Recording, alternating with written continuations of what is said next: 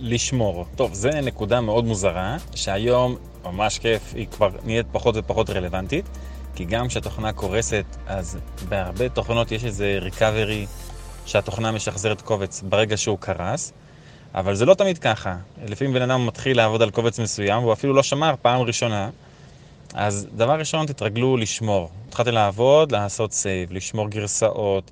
אם uh, קיבלתם תיקונים מלקוח, אז לא לעשות את התיקונים על גבי הקובץ הקיים, אלא לעשות תיקייה של אולד, uh, או משהו כזה, תיקייה של קבצים של גרסאות קודמות, לזרוק לשם, ולהמשיך לעבוד על קובץ החדש, או לעבוד על קובץ עכשיו, כשיש לנו גיבוי מסוים, כי לפעמים באמת לקוחות אומרים בואו נחזור אחורה.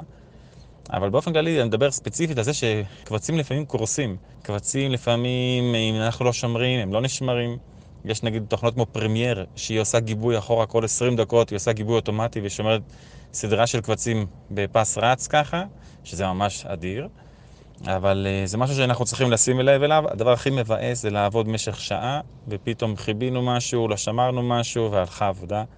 למרות שלשחזר אחר כך זה טיפה יותר קל. רוב העבודה היא תוך כדי החשיבה והעיצוב, אבל uh, עדיין זה מבאס.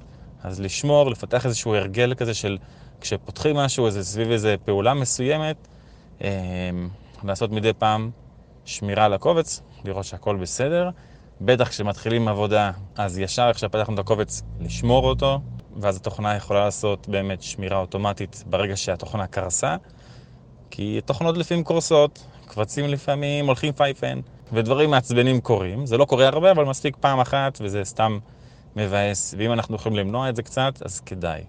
הנקודה הזאת עלתה אצלי כשעבדנו הרבה בעבר עם Flash. ו Flash הייתה תוכנה שקורסת המון, היום Animate נקראת. תוך כדי עבודה פתאום, הופ, הכל עוצר, מסך קופא, תוכנה קרסה, הלך קובץ. לפעמים אתה פותח אותו והקובץ נפתח מנקודה מסוימת, פעם אחרונה ששמרת, ולפעמים גם קורה כאלה ש... היה איזה בעיה במשהו, אם עובדים על שרת או לא משנה איפה, ופתאום הקובץ עצמו נותן איזה אירו והוא לא נפתח והלכה לגמרי העבודה. לפתח איזה OCD קטן רק בשביל הנקודה הזאתי,